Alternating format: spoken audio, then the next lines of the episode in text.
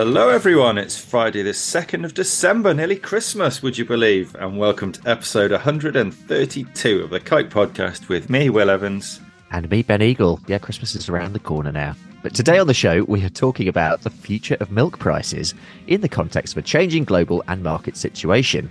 So, in short, how does the break even milk price take into account the investment required to comply with future environmental regulation, such as the Clean Air Act, and the need to fulfill food security aspirations? Have the rules of the game changed? And if yes, what does this mean for future prices? So, to discuss this and share some exciting news about the kite business later in the show, we are joined by Kite's very own Jedward duo, John Allen and Edward Lott. Uh, we also have our podcast producer and senior consultant at Kite with us, Becky Leach. And as always, we're joined by everybody's favourite dairy market analyst, Chris Walkland. Chris, let's go over to you for the milk market report. Where are you this week? Well, I'm glad you've got some exciting news, Jedward. I'm looking forward to hearing more of that later. All I can say now is that it must be nice to be wanted and valued. Really nice. so I'm feeling a bit down this week. At this point, you're all meant to say, "Oh no, that's terrible." Oh, Well, What's obviously, Chris? I'm not as down as Welsh football fans. Sorry, Will, but that Gareth bloke rubbish. But to explain, I have to go back to AgriScot, which is where I'm bringing you my report from today. Again. And allow me to quote this social media post. The experts at AgriScot were telling us to budget for prices at 42 to 43p during the flush, said one post with another poster named Fergie Man following that up with this quip. Only one so called expert, open bracket, glorified journalist, close bracket, and he was a miserable sod. Never once smiled. That's, eh?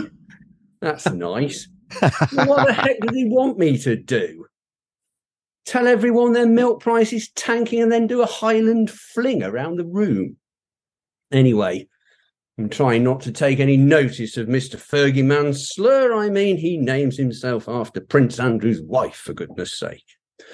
And so to my report. Well, there's some good and bad news on the milk price front. Several companies are holding their price for January, including surprisingly to me anyway, Muller.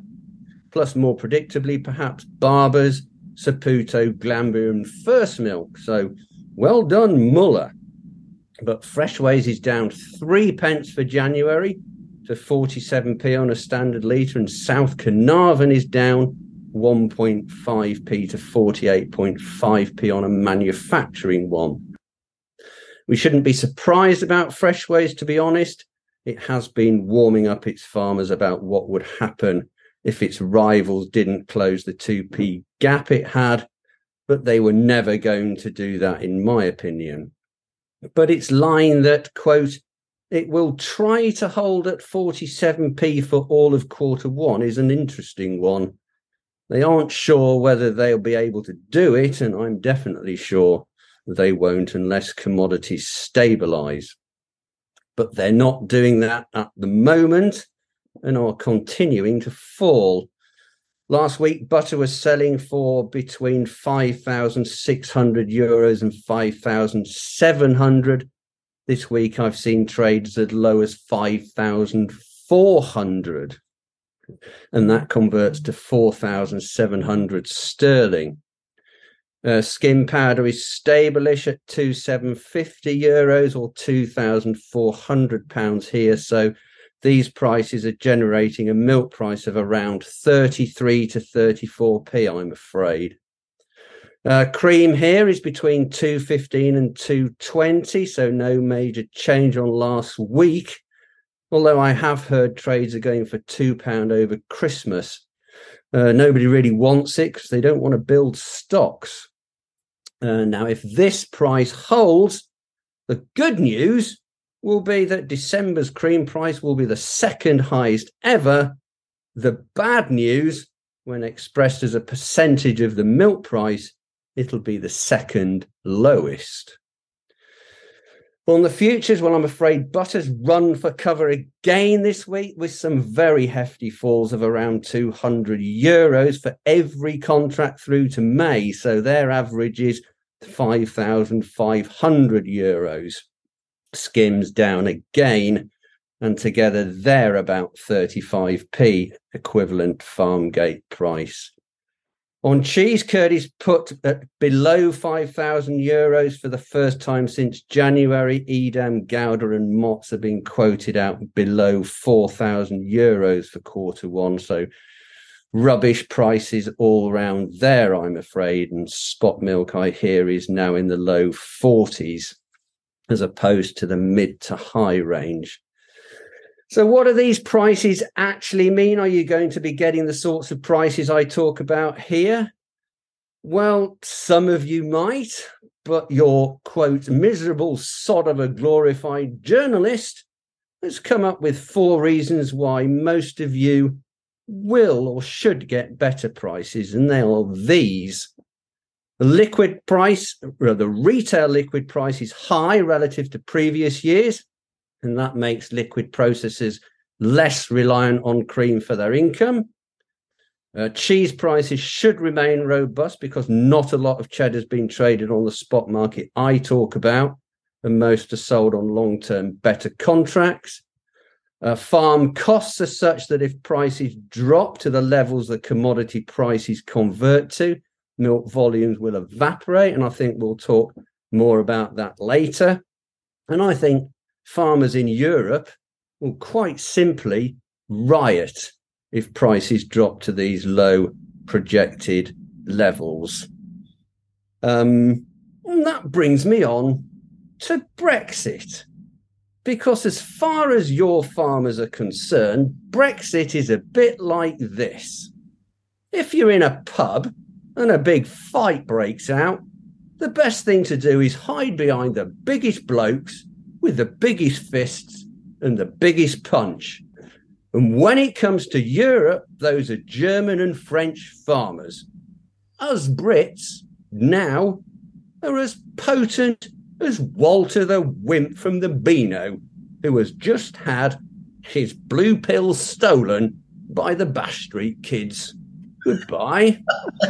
you, does our listener know who the Beano is? No, they don't. sorry, sorry, Chris. You, are worse than me. You, are living in the past, Mama. Uh, oh well, if if they don't know what the Beano is, they should start reading it. It's much more intellectual than the stuff I write. Well, well, look it up on that newfangled thing, the internet. Huh? Yeah. I, I, I, I mean, as, yeah, as as the youngest one here, I used to I used to read right, the Beano week in week out. All right, Becky. Sorry, have we? used to get the annual every Christmas, and when he said that, I don't anymore. okay, um, thank you very much, too much Chris. Levity, too much levity. Call some order. exactly. Let, let, let, us get this back on track. Um, Okay, last week we were talking. You, oh, speaking of young people, last week we were talking about the future and pointing to all the positive ahead, positivity ahead with Mamie and Marcus, a thrust in young blades of kite. However, we've just had yet another quite subdued market report from Chris, and listeners might be wondering what to think. Edward, Kite are running regular updates on cost of production figures what are they saying about break even and how the situation really is for farmers at the moment?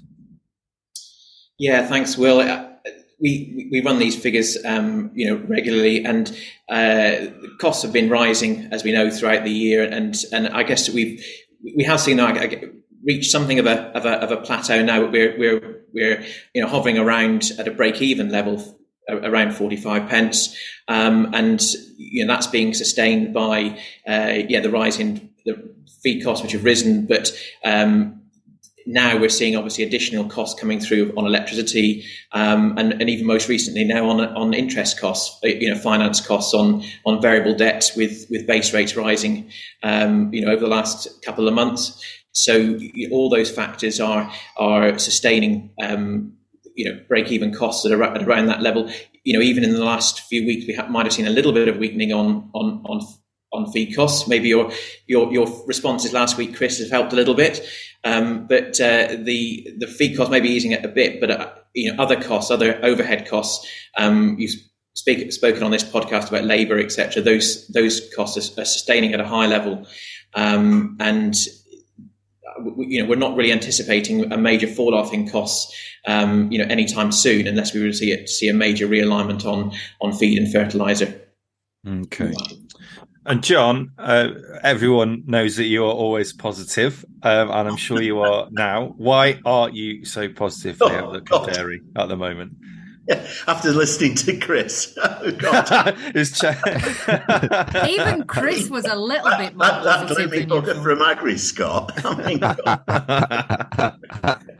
No, eh, eh, I think I think actually we, have got two issues here. What, what, one is that we do actually remain positive about fundamentals. Because if you look medium long term, all the stuff we've talked about, all the research we've done shows that the demand for dairy will actually come back, and actually the market is still fairly tight on the supply side. We're talking about fundamentals here.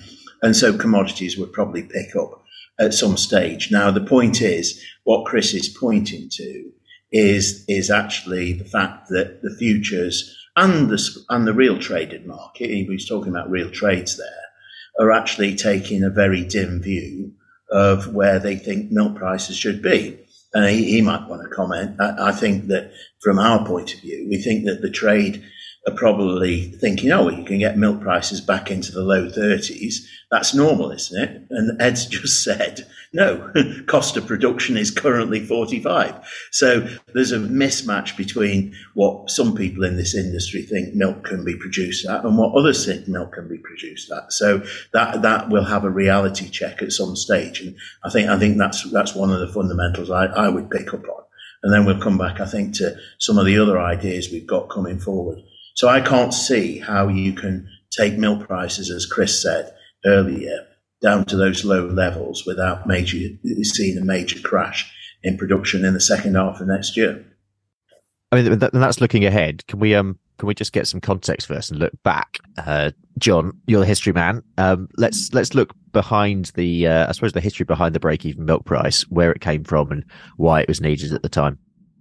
Right. Thank you. And this is a really good.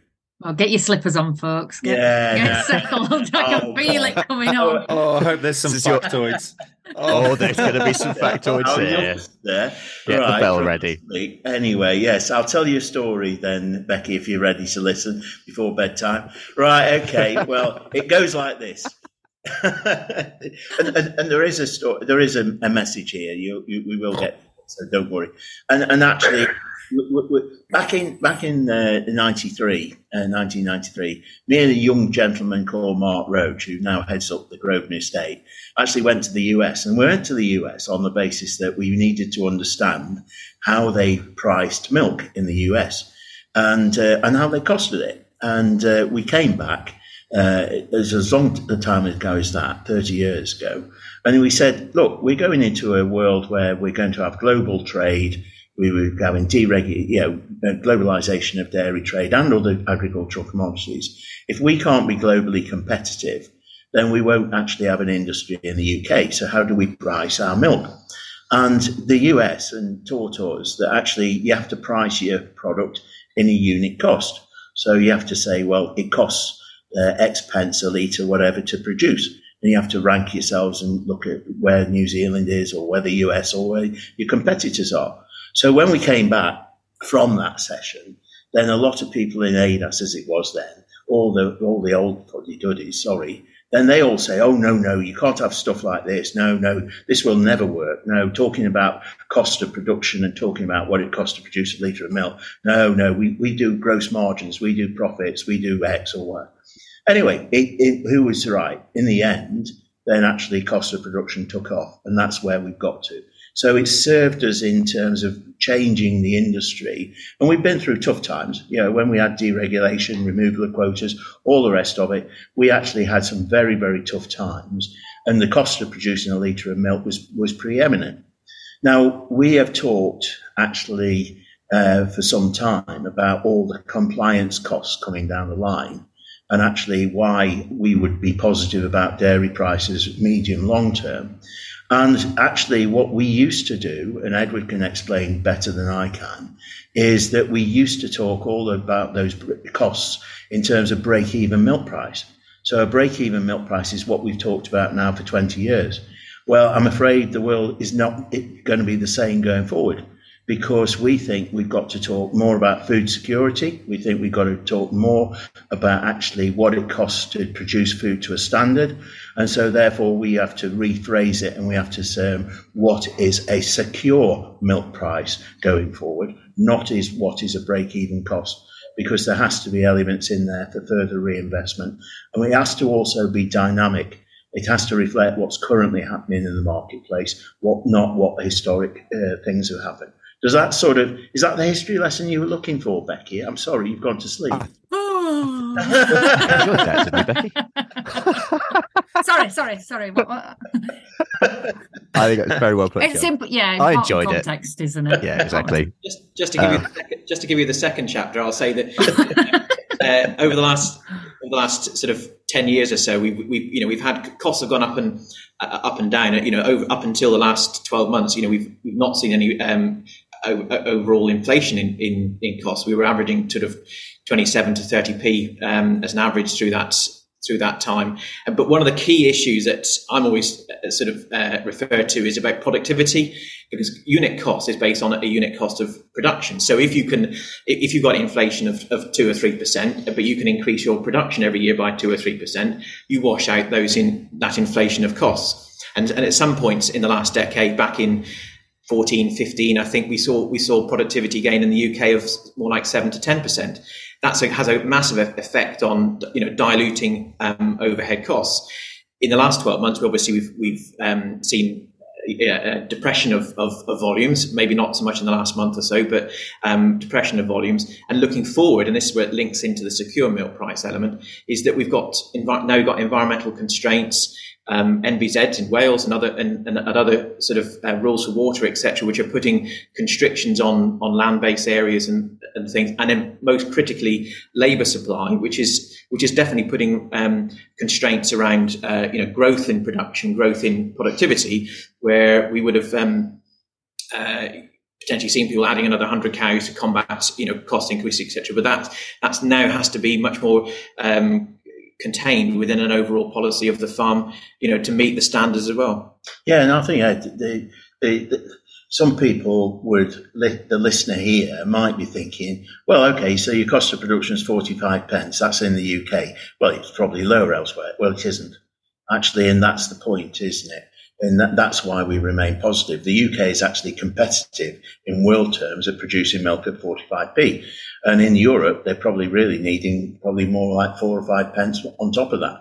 So, so when you, when you start to look in terms of actually what we're talking about in terms of having a secure milk price in the UK, then we have to also point out to the retailers and the supply chain that if you crash the market with those forecast prices in the, into the low 30s, all you'll end up with is what you've got in the egg industry. And the egg industry, you can see, has actually got shortfalls and it hasn't, it's got product not on shelves. And actually, that's a killer for a retailer. The retailers do want to have product on their shelves. Dairy has delivered that. So therefore, the relevant cost of production is, it does matter. And actually having a secure price. And I'll let Ed explain what we've done because we've done some work to look at this there is additional costs on top of that break even that need to be reflected in what we term a secure milk price going forward. Ed? Yeah, well, I think that just to explain, you know, when we talk about break even, we mean um, the total cost of production less less other other income. So you get, uh, and including subsidies. So you're talking about the absolute sort of um, cash break even of the of the business, um, and we it, it, there's no um, imputed values um, in that apart from family labour. But what you get from that is that that gives you the sort of the really the core break even um, of uh, of a business and of and of a sector. And I think um, we, have seen that you know average at a break even level over the last over the last ten years. Going forward, we've got these increased um, requirements for investment, and we've been doing studies of um, our database looking at the uh, the cost of potential costs of, of adding that compliance in order to meet the regulations uh, which are there and coming forward from the Clean Air Act with additional uh, uh, silage silage capacity um, and bringing all that up to uh, to SSAFO regs. We've got uh, additional slurry um, storage uh, capacity in order to bring it up to um, well even to a minimum of four months, but actually you know we're you know being uh, moved towards six months as the as the standard um, now um, with grant schemes just starting to come to come through. Um, and then if you look at actually complying with NVZ regulations and, and nitrogen requirements across the uh, across the country um, as well then you start to build up quite a, a you know cost base. And the you know as an average there's there's a there's a huge requirement across the the country um, you know, for these compliance costs to be, to be built in. When you add them all together, we get to a, an additional cost around 2.1p a litre. Yeah, and that's for the next 10 years. Mm. So, so when you talk about what is a secure cost of production, it's not your 45p, it's more like 47 to 48.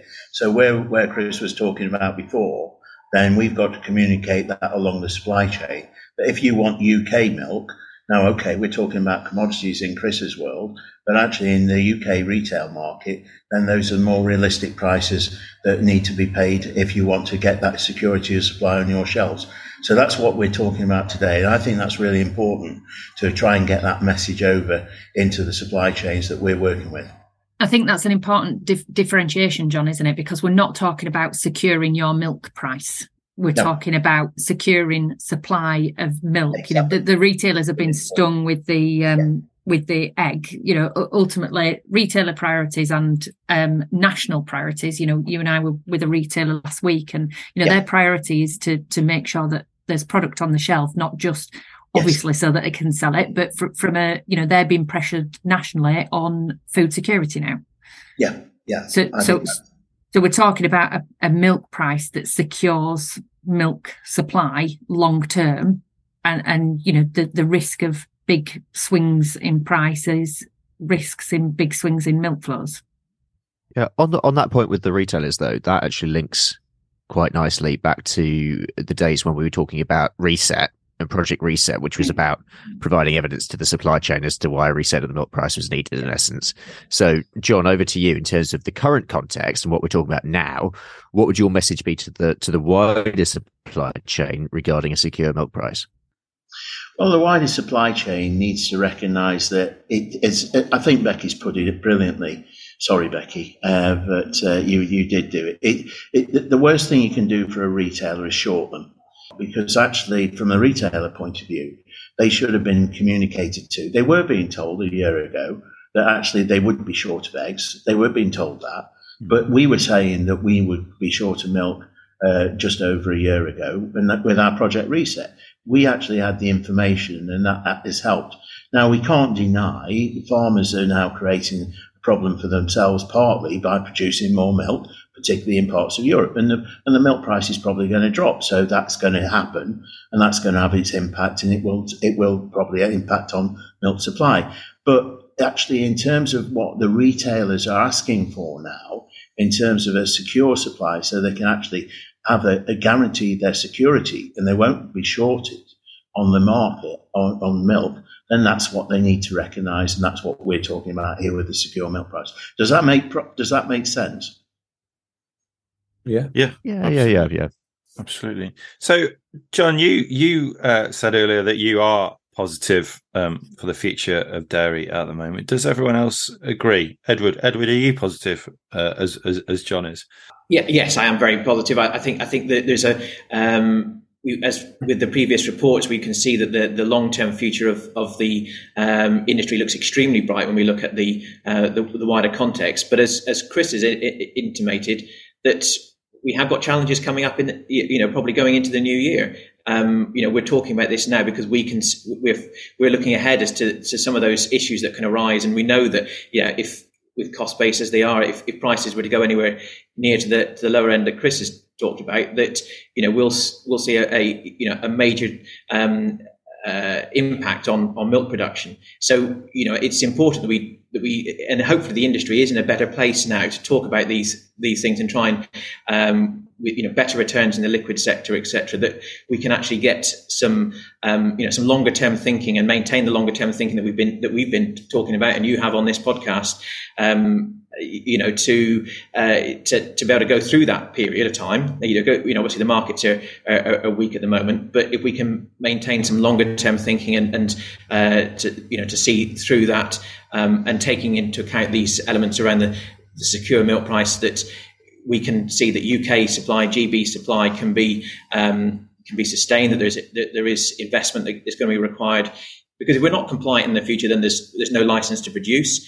We, there's there's what you know the figures I was talking about earlier, but there's lots of there's other elements that we're not factoring into that yet around you know labour um, provision and uh, facilities for for for them and. Uh, and that is going to be absolutely crucial to maintaining an efficient um, and, and vibrant industry um, for the future. So yes, I'm positive, and I, and I can see that the UK is is extremely well placed to um, to, to capitalise in the future. But we we just got to keep going through the next the short, medium, and long term. You know, the short term phase. We need to not lose focus on on some of the issues which have been highlighted in the last um, you know 12 months.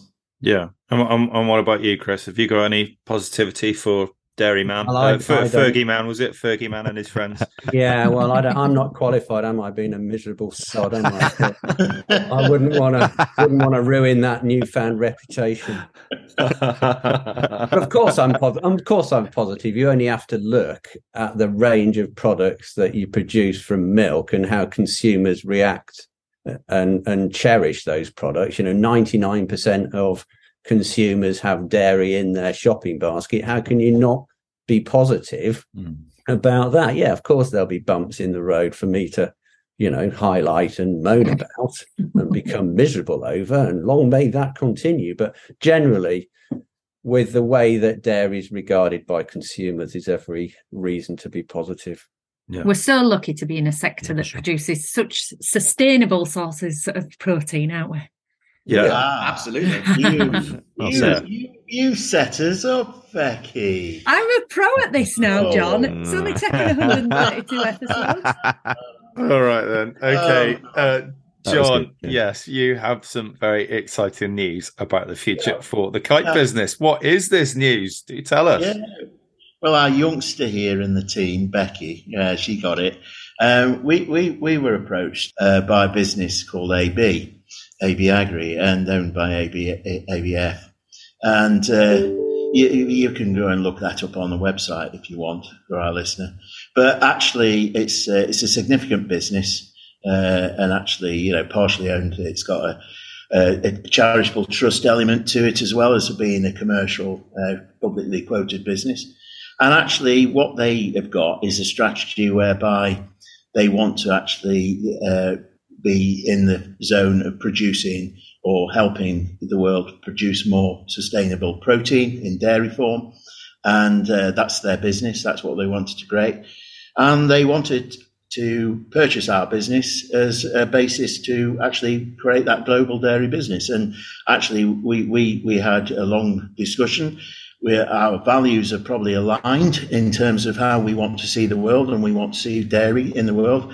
And so we took the opportunity and they purchased us this week. We completed yesterday and it's now a new, new, new chapter. It's very, very exciting actually in terms of what we can now move on to do within the new family that we actually operate in. So uh, yeah, we're, we're, we're, we're pretty excited actually. Sorry. Does that make sense? Absolutely. Absolutely. The excitement was killing me, John, as you were leading up to that. do we do we have to be professional on this podcast now then, John? no, that was a key point. Key point in the negotiations is, you know, no, no censorship on the podcast. well, it, yeah, do, high we, up there. We won't tell, we won't tell him, uh, Becky, that they did say it's conditional on you've got to get rid of that miserable git of it. oh, that's going to make my awkward conversation this afternoon even more awkward. Yeah, in the small print. I mean, well, congratulations, John, and the team. Anyway, yeah. it sounds as if it's a real uh, positive for the future, and uh, yeah. yeah. Absolutely. Yeah, yeah good things come of it. I'm sure they will. Absolutely. No, for sure. I mean, John, what, what does it mean for, for the kite business and the team? I mean, will clients actually see a change? No, no, I mean, it, it, we were communicating with clients yesterday, yesterday, and I'll let Ed come in on this as well. I mean, because obviously it's business as usual with the existing clients, and know, most clients were really well done, great. You know, are we going to still see you? Oh yeah, okay, all right, okay, yeah, you, yeah. Don't worry, the business is carrying on as per normal. What it does mean is that we've got the potential to actually put more investment into our business, and we can grow faster. And then we can also link in with other areas of business as well. So that's why, you know, I just say to the industry, you know, it's a good move, business as usual, but watch this space is would be my tip. And Ed, do you want to comment? Yeah, yeah absolutely. You know, definitely business business as usual. Everybody's out there today, um, you know, carrying on the day job. You know, so that that doesn't change. Um, you know, we're a standalone business, um, and you know maintain that independence. So I, I think that's you know that's a, a, key thing for you know for us. Um, you know we're a, a professional consultancy business. Get that word professional back in there. So you know I think that uh, you know not that, on this podcast you won't. that, that that doesn't change. So so uh, you know the the you know the our service and offer to our clients you know is is uh, you know is enhanced, not diminished. Yeah. I think there's probably a, um, you know people will need a bit of time to to go seek out and look at uh, AB Agri business to to sort of see what it stands for. They'll already be dealing with some companies, and I, actually, I think it's you know quite important for clients. You know, th- this is a well established model within the AB Agri business where you know companies re- remain independent, they trade uh, independently of other businesses in the group. You know, um, I don't think Advance is going to suddenly start flogging Primark jumpers uh, as a as a sideline, and and you know, nor will people to ex- expect to see changes in how we deliver. Um, yeah, I, I, think that's and, and, when you look at uh, you know one thing obviously I, I did when when uh, heard the news and you go you go you know you go do your research in the background. I was really excited and um, pr- probably a bit relieved, if I'm being totally honest. When you look at AB Agri's values and their uh, vision and their ambition, and then I think about what being part of the Kite family means to me.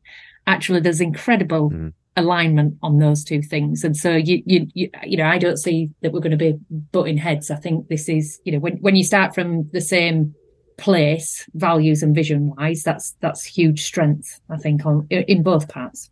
Yeah, thanks, Becky. And, and I think Ed's comment there, it, it's a standalone business that retains its independence within that uh, AB business, and that's that's a really really important uh, point to make. That I know I know people want to ensure that that remains the case, and it will. Yeah. Has, has this um, been just interested to know, John? Has this been quite an emotional thing for you? Uh, do you mm. feel sort of quite emotionally drained um, this week? Well, both me and Ed did say last week.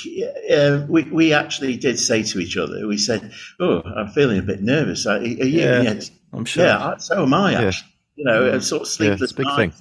Yeah, uh, yeah. Oh God, you know, and yeah, it's a bit like, well, what's it going to be? And what happened is that. Um, actually, as soon as you got through the barrier and into the business yesterday, and with the staff, and especially the team like Becky and all mm. everybody, the enthusiasm in the business yeah. is infectious. It's absolutely Super. amazing, and mm. everybody's up for things and positive, and therefore it's just like having a reboot. Is this? It's, it's really, really good. Actually, I'm sorry, and and and and the future. I mean it. You know, just look out. You know, uh, it's I mean, just watch out. Uh, no, I, I, that's why I think I think that yeah. the framed, you know, calling it a new chapter, yeah, know, I think is a, is a it fits yeah. really well because it's not a, it's not it's you know it's not saying that the old chapter was bad. It's just saying mm. that, that, that, this is a new chapter and um and we've got you know opportunities to to mm. to grow and progress. Okay, fantastic. Very very exciting times ahead for Kite. That's all we have time for today, but a big thank you to our guests, John Allen, Edward Lott, Chris Walkland, and podcast producer Becky Leach. Yes, thank you very much for listening. We'll be back with you next week, but for now, it's goodbye from all of us here. Be like most extended families, well, it will, um, you know, we'll get together a couple of times a year, realise that we actually have quite a lot in common, have a laugh, and then um, enjoy each other's company and then leave saying, "Oh, we must do this more often." yeah. yeah,